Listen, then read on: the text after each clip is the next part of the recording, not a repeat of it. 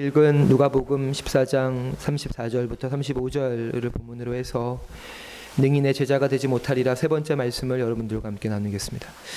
어, 앞 앞에 두 번의 설교를 같이 이렇게 소가, 소급해서 내용들을 이렇게 함께 포괄해서 말씀을 전하도록 하겠습니다.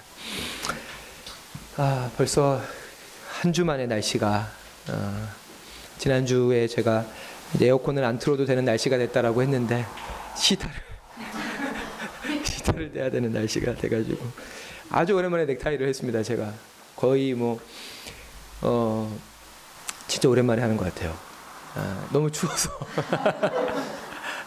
저그 차이나 칼라 그 옷이 뭐가 지난주에 식사하다가 뭐 튀어가지고 어, 넥타이를 안 하려고 했다 너무 추워가지고 하게 됐습니다.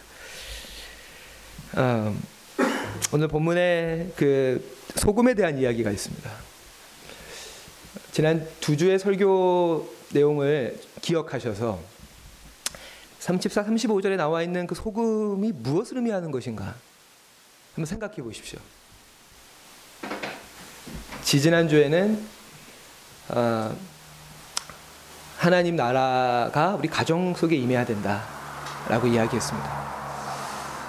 어, 어제 밤에 어저께 저녁에 저희 그 어린이분은 세계 불꽃놀이 축제를 갔다 왔습니다. 70만 명 중에 저희가 몇 명을 차지했는데 어, 굉장히 멀리서 이천역 쪽에서 아주 멀리서 이제 봐도 굉장히 예쁘더라고요. 어, 그 끝나고 와서 한이가 뭐 바로 골아 떨어져 가지고 나나하고 저하고 잠깐 영화를 봤습니다. 엑소더스라는 영화가 TV에서 하더라고요. 그 모세 출애굽 이야기를 다른 TBS에서 그 영화를 이렇게 보는데 람세스하고 이제 모세의 대결이죠 일종의. 그 영화는 그 람세스 모세의 대결에 좀 초점을 맞추고 있습니다. 아, 가족 간의 대결이라는 거죠. 어, 그러면서 저는 이 누가복음 14장 26절 27절 말씀 내 부모와 처자와 형제와 자매와 내 목숨까지도 미워하지 아니하면 내 제자가 될 수 없다라는 그 말씀이 그 모세 이야기에서 좀 와닿았습니다. 람세스는 물론 배는 다르지만 함께 자란 형제입니다. 그 람세스의 통치의 철학이 모세에게 나타난 그 하나님의 뜻과 일치하지 않았을 때 모세는 그를 원수로 여길 수밖에 없는 것입니다. 비록 형제이지만. 아, 그래서 누가복음 이 14장의 말씀을 모세도 실천을 했구나. 라는 그런 생각이 들었습니다. 그리고 지난주에는 우리가 제자가 되기 위해서 치러야 되는 비용이 있다라 그랬죠. 비용.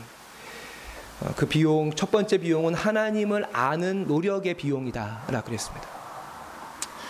어, 그두 가지 내용과 오늘 34절, 35절의 이 소금의 말씀이 어떻게 연결이 어떻게 연결이 되시나요?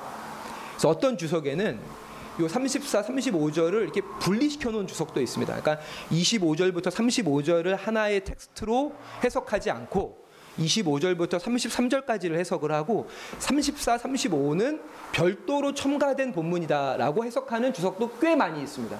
꽤 많이.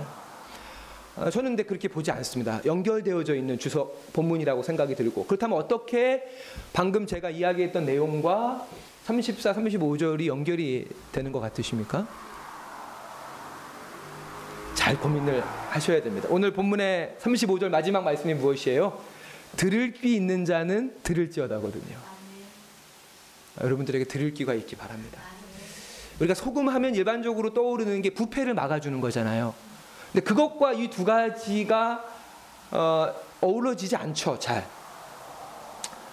어, 여러분들에게 이렇게 질문거리를 드립니다. 요 34, 35절을 왜 사실 이 말씀은 산상순에 들어가 있는 말씀입니다. 마태복음 5장에 들어가 있는 팔복이 나와, 나오고 그 다음에 빛과 소금에 대한 이야기 예수님 말씀하시죠. 그 다음에 요 말씀이 요 소금에 대한 말씀이 이렇게 붙어 있습니다. 누가는 이거를 떼서 여기다 붙여놓은 겁니다. 아, 그 소금이 갖고 있는 어떤 특징이 어, 오늘 설교를 포함해서 우리가 해야 되는 어떤 일에 대한 어떤 상징을 우리들에게 주고 있는 것이죠. 설교 내내 고민해 보시기 바랍니다. 어, 지난주에 말씀에서 하나님을 아는 수고와 노력의 비용을 치러야 된다. 라고 말씀을 드렸습니다. 한 주 동안 그러한 삶을 사셨는지요? 아마 제 핸드폰이 켜 있을 수 있어요. 지금 제가 저희 학생이 교회를 찾아온다 그래 가지고 핸드폰을 자- 갖고 들어왔는데 음, 한주 동안 하나님의 음성에 귀 기울이시는 삶을 사셨나요? 어떤 회의와 여러분의 한계의 순간에 하나님께 답을 묻고 하나님의 뜻을 구하는 삶을 사셨습니까? 그리고 발가 벗는다라는 말씀처럼 자신의 영적인 빈곤함과 직면하셨나요? 2017년을 준비하고 있습니다. 조금씩 아, 새해를 준비하고 있습니다. 우리 교회가 또 새사랑 교회니까 새해에도 새롭게 하나님과 이웃을 사랑해야 되잖아요. 그렇죠? 그래서 제가 생각하는 것 중에 하나가 새해 꼭 하고 싶은 것 중에 하나가 어, 우리가 보는 어, 이2016 말씀 그리고 하루라고 하는 헤르누트 기도서를 온 성도가 함께하는 어, 그 생각을 지금 하고 있습니다. 그래서 제가 어, 지난주에 아 이거를 우리 온 성도가 함께 하고 싶다라 그래서 이 이것을 만든 한국 디아코니아 연구소에 이렇게 연락을 해봤습니다. 홍주민 이사라고 이 대표한테 연락을 해봤습니다. 그랬더니 깜짝 놀라는 거예요. 그래서 아왜 이렇게 깜짝 놀라시냐 했더니 오늘 나왔다는 거예요. 오늘 책이 나와서 첫 번째로 연락이 왔다는 거예요. 아 정말 놀랍죠. 그러더니 내년은 종교개혁 500주년 기념 해, 해이기 때문에 특별판을 이게 286판이에요. 그러니까 286주년째 책이에요. 286년 전부터 이 책을 헤르누트 공동체가 만들었고 내년이면 287년째인데 그게 앞으리면 종교개혁 500주년과 맞물려서 특별판을 어, 이제 발행한다. 그래서 메모할 공간을 넣는다고 합니다. 저도 이제 뭐 이걸 하시는 분들은 아시겠지만 이 안에 말씀만 있어서 메모할 공간이 없거든요. 메모할 공간이 있고 표지도 양장으로 해가지고 어, 특별판을 만든다라는 이야기를 해주셔서 굉장히 반가워하시더라고요. 새사랑교회도 우리가 단체 구매를 조만간에 신청을 받아서 하도록 하겠다. 이 말씀을 좀 같이 읽고 싶습니다. 저는 어, 그리고 개인적인 바람은 하루에 한 명씩 말씀의 어떤 깨달음을 올리는 것입니다. 어라서 뭐 금요일까지만 토일은 빼고 그러면 1년에 250일이니까요. 한 30명 정도가 함께 한다면 1년에 한 9번 정도 한달한 열흘에 한 번 정도씩만 말씀을 읽고 깨달음을 올려 주시면 밴드에다가 함께 그 말씀의 은혜를 나누는 일들을 함께 하고 싶고 또 하나 함께 하고 싶은 것은 단식을 좀 하고 싶습니다. 단식을요. 금식이 아니고요. 단식입니다. 생활 단식이라고 하는 수수떡을 먹으면서 하는 단식이 있거든요. 오봉교회에서도 그것들을 1년에 한 번씩 꼭 성도들이 하시는데요. 어, 열흘을 하면 10kg가 빠진답니다. 아, 7kg. 열흘을 하면 7kg. 그리고 그 성도들 중에서 어떤 분들은 50일 정도도 하시고 그 담임 목사님이나 이런 분들은 50일 가까이 그러니까 생활을 하는데 거, 전혀 지장이 없는 네. 그러니까 몸에 꼭 필요한 것만 적당한 약으로 먹으면서 하기 때문에 몸에 독소가 다 빠져나가고 어, 그두 가지를 내년에는 꼭 하고 싶습니다. 열심히 지금 단식을 배우고 있습니다. 어, 배우고 있고 제가 한번 10월 말쯤에 그 단식 그 교육하는 곳에 가서 단식 좀 배워보려고 하는 그런 생각이 있습니다. 어, 지난주에 이어서 오늘 여러분들과 함께 제자가 되기 위해서 우리가 치러 굉장히 반갑죠. 제가 좀 살이 쪄가지고 아 그래서 생각을 하게 된 것도 있어요 사실. 제자가 되기 위해서 치러야 되는 두 번째, 세 번째 비용에 대해서 여러분들하고 함께 말씀을 나눴으면 좋겠습니다. 우리가 제자가 되기 위해서 치러야 되는 두 번째 비용은 무엇이게, 무엇이냐면 세상과 갈등하면서 치러야 되는 대가입니다. 세상과의 충돌, 세상과의 분리, 세상과의 갈등의 대가와 비용을 치러야 하는 것입니다. 제가 설교 때 계속 여러분들에게 말씀드리지만 우리는 하나님을 믿습니다. 하지만 그 믿음이라고 하는 것은 어떤 진공 상태에서 우리가 주님께 드리는 것이 아니라 죄악된 세상 속에서 하나님을 따르는 것입니다.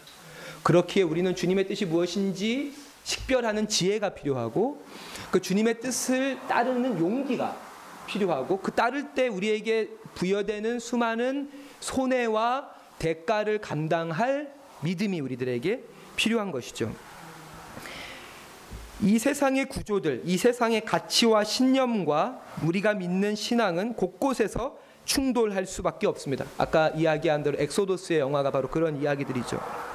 특별히 우리가 세상 오늘날의 현대 사회 를 이야기할 때 이 사회를 한마디로 정의할 수 있는 가치가 있다면 저는 그것을 소비주의라고 생각을 합니다. 소비주의. 그렇죠. 어, 소비가 이 시대의 시작과 끝입니다. 모든 것이 소비로 소비로 환산이 됩니다. 하지만 우리가 믿는 기독교 신앙은 무엇입니까? 하나님이 모든 것의 주인이다라고 하는 것이에요. 소비주의라고 하는 것의 이 전제에는 소유가 내 것이다. 사유 재산의 절대화가 밑바탕에 깔려 있는 것이거든요. 근데 기독교 신앙은 모든 것이 하나님의 것이다. 라는 고백에서부터 시작합니다.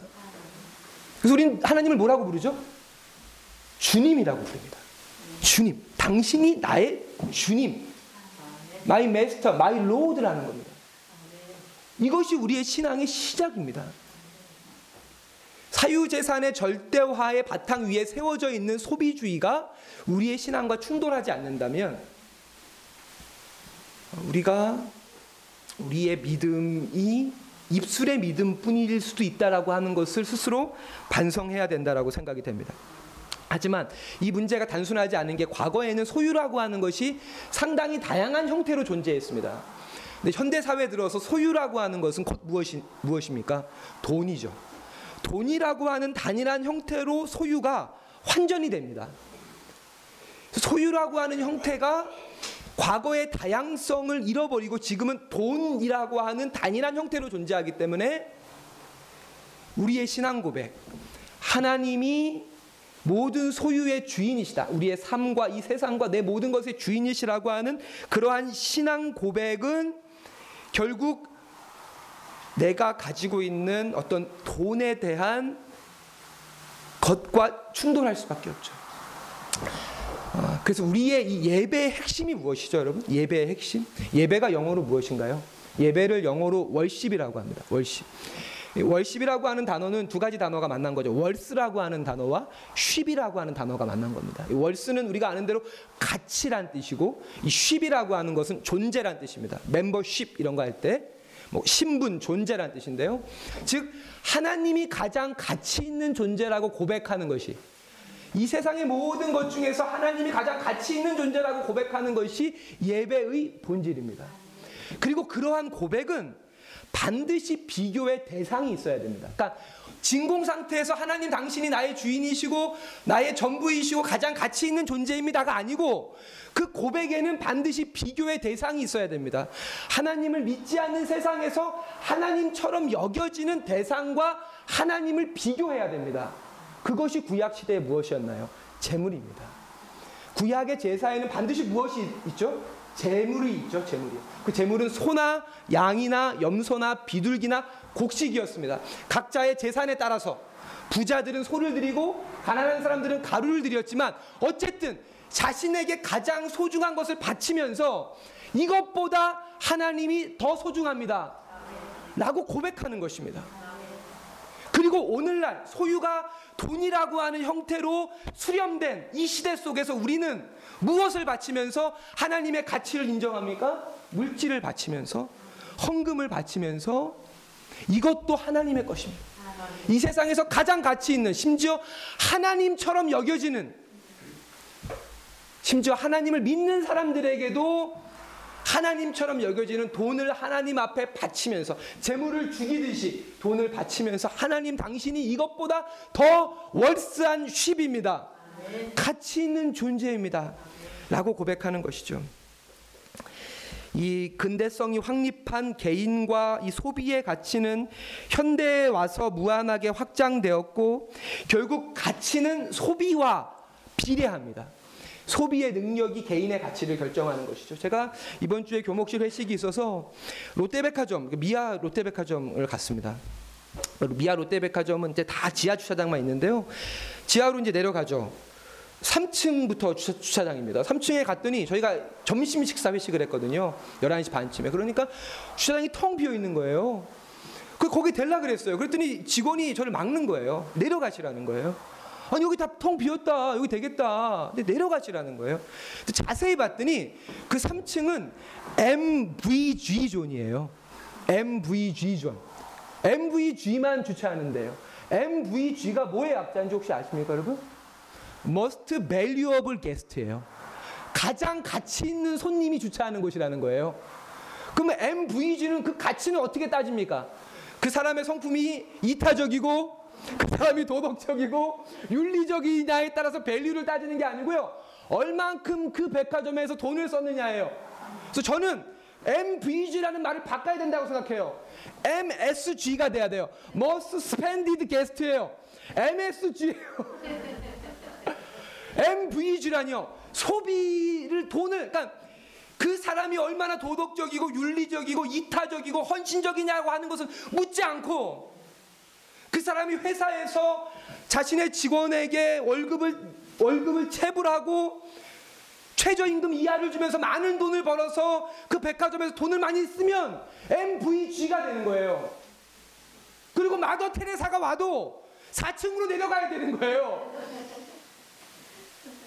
이러한 이 시대의 가치와 이 시대의 풍조를 여러분 그저 간과해서는 안 되는 것입니다. 소비가 가치를 결정해서는 안 되는 것입니다. 결코요. 소비의 능력을 지닌 개인은 신과 같은 전능한 존재가 되지만 그렇지 못한 개인은 동물보다 못한 존재가 되는 것이 오늘날의 시대입니다. 더 많은 생산과 소비를 위한 효율성을 추구하는 세상의 가치와 신념들, 이러한 윤리 체계들이 우리의 신앙 속에도, 우리의 인격 속에도, 교회 안에도 교무, 교묘하게 스며들어져 있지 않습니까? 목사들은 헌금을 많이 하는 성도들, 백화점은 물건 구입을 많이 하는 손님들을 valuable하게 여기듯이 목사 역시도 헌금을 많이 하는 성도들을 valuable하게 여긴다면 그 교회는 복음에 물든 것이 아니라 소비주의에 물든 것입니다. 여러분 역시도 여러분이 만나는 이웃들을 그 사람의 소비의 능력에 따라서 차별하고 차등한다면 여러분은 복음에 물든 그리스도인이 아니라 소비주의에 물든 세속의 사람일 뿐이라고 하는 것입니다. 바로 이처럼 이러한 차원이 우리의 삶 전체를 불편하게 해야 됩니다. 이러한 우리의 신앙이 영적인 식별을 위해서 우리들로 하여금 긴장 속에 살아가게 해야 됩니다.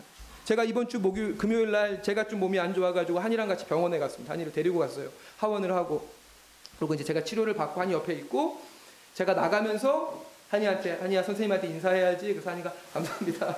아 예쁘다라고 나왔어요. 그 그럼 나오면서 제 머리 뒤통수를 딱 때렸던 게 내가 한이와 함께 가는 모든 곳에서 그 사람들에게 인사를 시키나 한이에게 편의점에서 물건을 사면서도 한이야 감사합니다 인사해야지 라고 하는가 라고 하는 생각이 들었어요 나 역시도 사람의 가치를 세상의 가치에 따라서 평가하고 있지는 않은가 지나치는 이웃 한 사람 안에서도 예수 그리스도를 볼 수 있어야 하고 그 사람을 존중히 여길 수 있는 것이 우리의 신앙이어야 합니다. 우리의 신앙이어야 합니다. 요즘에 저희 LTC 청년부 리더들이 같이 공부하고 있는 사람이 미국의 신학자인 스테니 하워워스라고 하는 그 신학자의 책을 같이 공부하는데요. 그 스테니 하워워스가 이런 질문을 합니다. 복음은 친절한 것인가?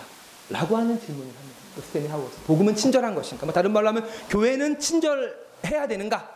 라는 질문을 하는 거예요. 그것에 대해 스테니 하워스는 정반대 답을 합니다. 오늘날 교회의 적은 무신론이 아니라 친절함이다라고 하는 거예요.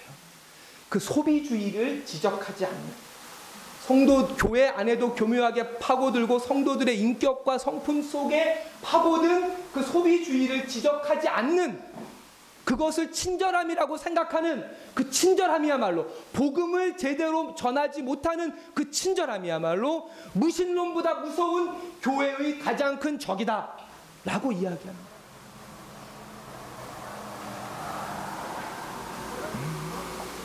우리 말씀을 한번 같이 볼까요? 말씀을. 디모데전서 4장 7절. 지난주에도 봤던 말씀인데요. 같이 한번 보겠습니다. 디모데전서 4장 7절.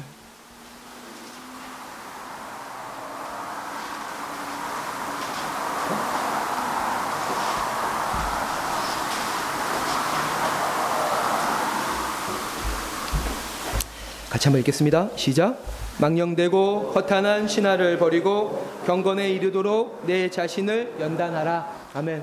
바울이 디모데에게 한 말씀이고 우리들에게 하고 있는 말씀입니다. 망령되고 허탄한 신하를 버려라. 라고 하는 요 허탄한 신하 망령된 이야기가 무엇이겠습니까? 뭐 망태 할아버지 이야기입니까? 몽달 귀신 이야기입니까? 아니에요. 우리의 삶 속에 우리의 상식 속에 우리의 이 가치 속에 파고든 이 소비주의의 허탄한 신화, 소비의 능력이 가치를 좌우한다라고 하는 이 신화를 버리라는 거예요. 근데 이 버리다라고 하는 이 단어, 파라이테오마이라고 하는 단어가 두 가지 단어가 만난 건데요. 이 버리다라고 하는 원래 헬라어 뜻은 소극적으로 버리다라고 하는 뜻이 아니고요. 파라라고 하는 단어와 아이테오라고 하는 단어가 만난 겁니다. 이 파라라고 하는 단어는 기본적인 뜻은 곁에란 뜻입니다. 곁에. 그런데 또 하나의 뜻이 반대란 뜻이 있습니다. 반대, against의 뜻이 있습니다. 그리고 아이테오라고 하는 뜻은 구하다라는 뜻입니다. 그러니까 버리다라고 하는 것의 완전한 의미는 무엇이냐면 반대 것을 구하는 것이에요. 망령되고 허탄한 신화를 버리는 것으로 그치는 것이 아니라 이것과 반대되는 망령되지 않은 허탄하지 않은 하나님의 진리의 말씀을 구하고 그 일에 헌신하는 것입니다. 그래야만 세상의 것들을 버릴 수 있어요. 하나님의 자비와 하나님의 정의를 증언하는 일들에 여러분이 가지고 있는 열정과 시간과 물질을 헌신할 때 비로소 우리가 세상에 망령된 것을 버릴 수 있다라고 하는 바울의 이야기입니다. 마지막으로 우리가 치러야 되는 제자가 되기 위해서 치러야 되는 대가와 비용은 무엇일까요? 그것은 공동체를 이루기 위해서 치러야 되는 비용이라고 생각이 됩니다. 우리는 아주 아주 특별한 경우를 빼놓고 교회를 통해서 신앙을 접하게 되고 교회를 통해서 우리의 신앙이 자라나게 됩니다. 제자도와 공동체의 관계는 그렇기에 불가분의 관계이고 제자도와 공동체는 상호작용을 통해서 함께 성숙하는 것이죠. 좋은 교회가 무엇입니까?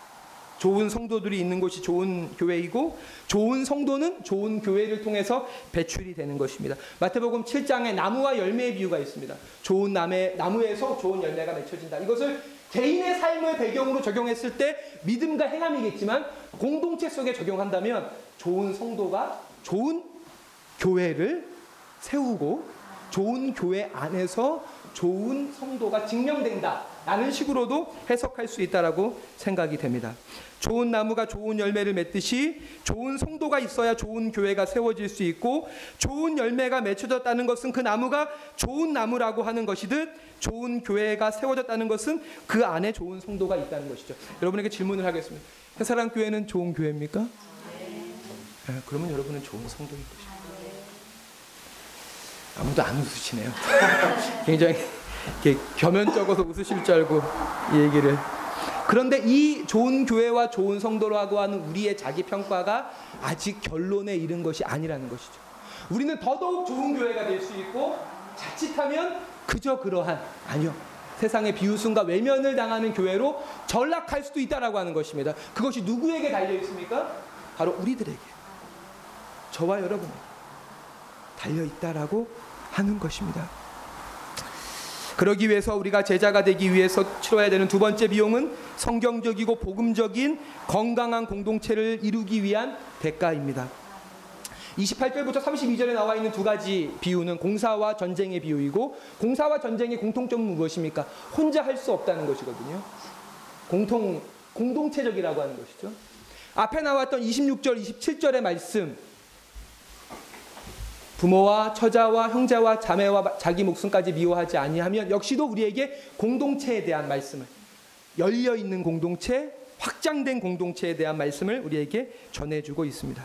그리고 오늘 이제 한 가지 답을 드리면 34절, 35절의 소금의 비유가 오늘 이 비유와 어우러지는 가장 큰 핵심은 소금의 특징이 어떤 특징이 있나요?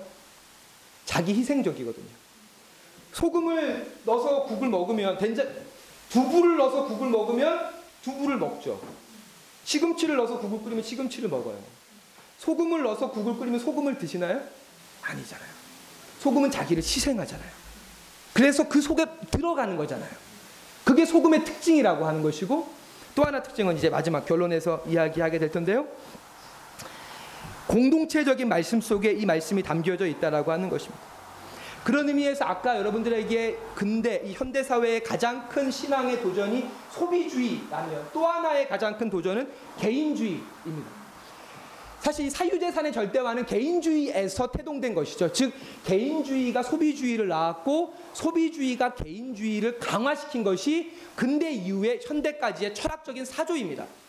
개인주의와 소비주의의 만남을 통해서 복음과는 완전히 다른 가치관과 어떤 철학들이 신자들과 그리스도인들 사이 속에도 자리 잡게 됐다라고 하는 것이죠. 이처럼 이 개인주의라고 하는 것은 오늘날 우리들에게 가장 큰 신앙의 도전입니다. 나, 내가 모든 판단의 중거가 되고 권위의 기준이 됩니다. 가장 중요한 것은 자기 만족입니다. 내 기분, 내 감정, 내 권리입니다. 그리고 누군가 내 감정과 기분과 소유와 권리를 침해하면 우리는 분노합니다. 지난주에 지하철을, 지지난주에 지하철을 탔습니다. 지하철이 늦게 오는 거예요. 그때는 몰랐어요. 한 20분 동안 지하철이 안 오는 거예요, 낮에. 저는 그때까지 몰랐는데 사람들이 막 같이 온 사람들이 웅성웅성 있는 거예요, 사람들끼리. 근데 지하철 파업 때문에 늦게 됐다고. 이 자식들 다 진짜 다 잡아 넣어야 된다고. 불법 파업 아니냐고. 라고 이야기하는 거예요. 욕설을 하면서 파업한 지하철 노조를 욕하는 거예요. 물론 파업을 하면 시민들은 불편해집니다. 그렇기에 더 많은 이익을 얻기 위한 파업은 비난받아 마땅합니다. 하지만 파업할 수밖에 없는 비인간적인 상황 속에 놓여져 있는 사람들의 파업은 정당하고 그러한 사람들의 파업은 헌법이 보장해 주고 있습니다. 그럼에도 불구하고 내가 지금 피부로 느끼고 있는 작은 불편함 때문에 누군가가 생존을 걸고 하고 있는 그 파업에 대해서 욕설을 한다면 이것이야말로 개인주의적인 모습이 아닐까요? 김경집이라고 하는 카톨릭대 교수가 쓴 칼럼에 이런 내용이 있습니다. 분노가 방향을 잃을 때 그 분노는 저주가 되고 자멸의 나침판이 된다. 하지만 반대로 분노가 옳은 방향에 터할 때 그 분노는 변화와 개혁을 가지고 온다. 우리가 무엇에 분노합니까? 정말 이 시대의 불의와 강자들의 폭력에 분노하는 것이 아니라 나의 불편함과 내 기, 기분과 내 감정을 상하게 하는 것에 대해서 분노만 하고 있지는 않습니까? 이처럼 우리들 안에는 개인주의의 DNA가 자리 잡고 있습니다. 이것이 현대인들에게는 너무나 당연한 권리일지 모르겠지만 최소한 하나님을 믿고 하나님 나라의 공동체적인 특성을 우리가 꿈꾸고 소망한다면 지금 이 현실을 살아가는 그리스도인들로서는 고민해 봐야 되는 전제이고 깨트려야 되는 이, 시, 이 세상의 사상입니다. 이 세상의 사상 그 위에 성경이 있는 것이죠. 우리는 세상의 사상 안에서 성경을 믿는 것이 아니라 이 세상의 사상 위에 성경이 있음을 믿는 우리들입니다. 개인의 자유의 절대화라고 하는 헌법이 보장한 권리조차도 우리는 의심해 봐야 되고 그것들을 내려놔야 됩니다. 정말 중요한 것은 자유가 아니라 자유의 목적입니다. 하나님이 왜 우리에게 자유를 주셨습니까?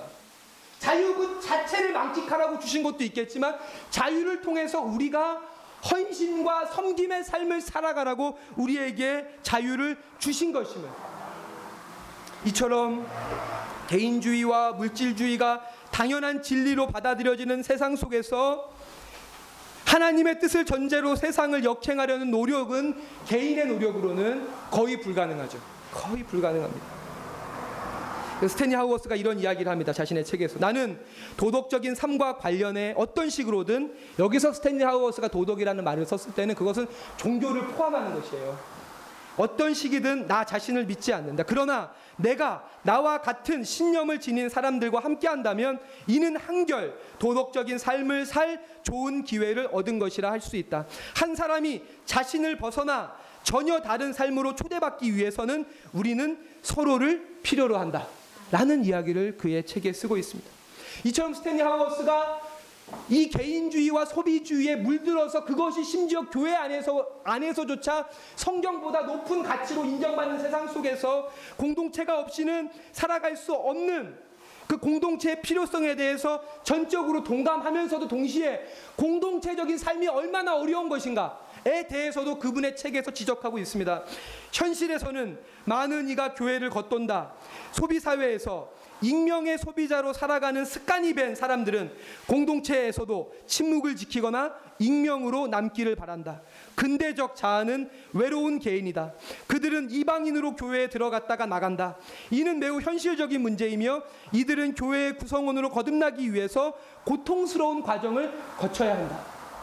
교회가 지향하는 것은 소비주의 그 위에 있고 개인주의 그 위에 있기 때문에 근대의 사상과 신념에 젖고 그것을 상식이라고 생각하는 이에게 신앙 공동체 안에서의 삶이라고 하는 것은 자신이 갖고 있는 그 소비주의를 깨뜨려야 되고 개인주의를 깨뜨려야 되는 고통스러운 과정을 거쳐야 한다는 것을 하우어스가 우리들에게 말하고 있고 우리가 참된 제자가 되기 위해서 치러야 되는 그 대가와 비용이 바로 이것이라고 하는 것이죠. 공동체의 필요성은 거의 절대적이지만 이를 위해서 우리가 치러야 되는 대가가 적지 않습니다. 서로에게 받는 상처, 서로에게 느끼는 실망, 서로를 향한 진, 진실함에 대한 부담, 서로에 대한 책임감에 대한 무게, 섬김과 겸손도 때때로는 탈진하게 되고 지치게 됩니다. 그냥 하나의 개인으로 숨어버리고 싶을 때가 한두 번이 아닙니다. 심지어 목회자인 저조차도. 그것이 우리가 공동체를 이루기 위해서 치러야 되는 대가이고 비용이라고 하는 거죠. 골로새서 말씀을 같이 볼까요? 오늘 헤르누트 정말 신기해요. 이 헤르누트 기도서 오늘 말씀이 골로새 3장인데요.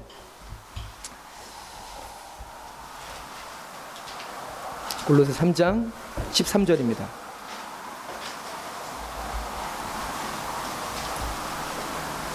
골로새서 3장 13절. 같이 한번 읽겠습니다. 시작. 누가 누구에게 불만이 있거든 서로 용납하여 피차 용서하되 주께서 너희를 용서하신 것 같이 너희도 그리하고 아멘. 그러면서 이 기도서에 어떤 기도문이 나와 있냐면 이런 기도문이 있습니다. 인내심을 가지고 죄인들을 찾고 그들의 죄를 용서하시는 모든 이에게 그들의 그들의 죄를 용서하시고 모든 이에게 관대하신 것처럼 은총으로 모든 죄를 용서하시는 하나님은 어디서 찾을 수 있는가? 라고 게르스도르프라고 하는 사람의 기도문에 있습니다. 은총으로 모든 죄를 용서하시는 하나님을 우리는 어디서 찾을 수 있는가? 바로 우리들이 그러한 삶을 살아야 한다는 거죠. 여러분 용서의 반대말이 뭐가 습니까 용서의 반대말. 아침에 이 말씀을 묵상하면 제가 드는 생각 용서의 반대말은 단절이죠. 단절입니다. 끊는 것이에요. 그럼 용서는 다른 말로 어떻게 번역될 수 있습니까? 용서는 책임지는 것입니다. 끝까지 책임지는 것입니다. 관계에서 나에게 주어질 수밖에 없는 수많은 헌신과 상처와 아픔을 내가 짊어지는 것입니다. 용서는 결코 감상적인 단어가 아닙니다. 저는 우리 공동체 안에 용서가 있기 바라고 그 용서를 통해서 우리가 더욱더 하나 되기 원합니다.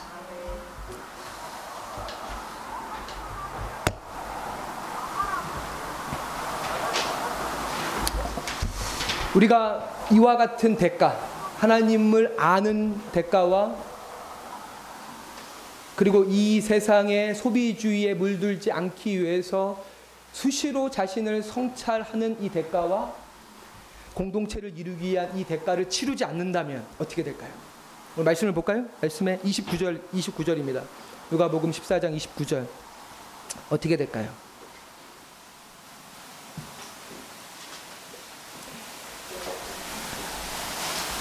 29절 14장 29절입니다. 같이 읽읍시다. 시작. 그렇게 아니하여 그 기초만 쌓고 능히 이루지 못하면 보는 자가 다 비웃어. 아멘. 비웃음의 대상이 되는 것입니다. 앞에 17절에 일치하게 다 사양하여 라고 하는 말씀을 지난번에 나눴었죠. 한 사람이 잔치에 초대했는데 모든 사람들이 그 사람의 초대를 사양하는 겁니다. 17절과 29절은 같은 꼴의 말씀이라고 생각이 됩니다. 오늘날 교회를 외면합니다. 교회 초대에 사람들이 더 이상 귀를 기울이지 않습니다. 그리고 비웃음의 대상이 되었습니다. 왜요?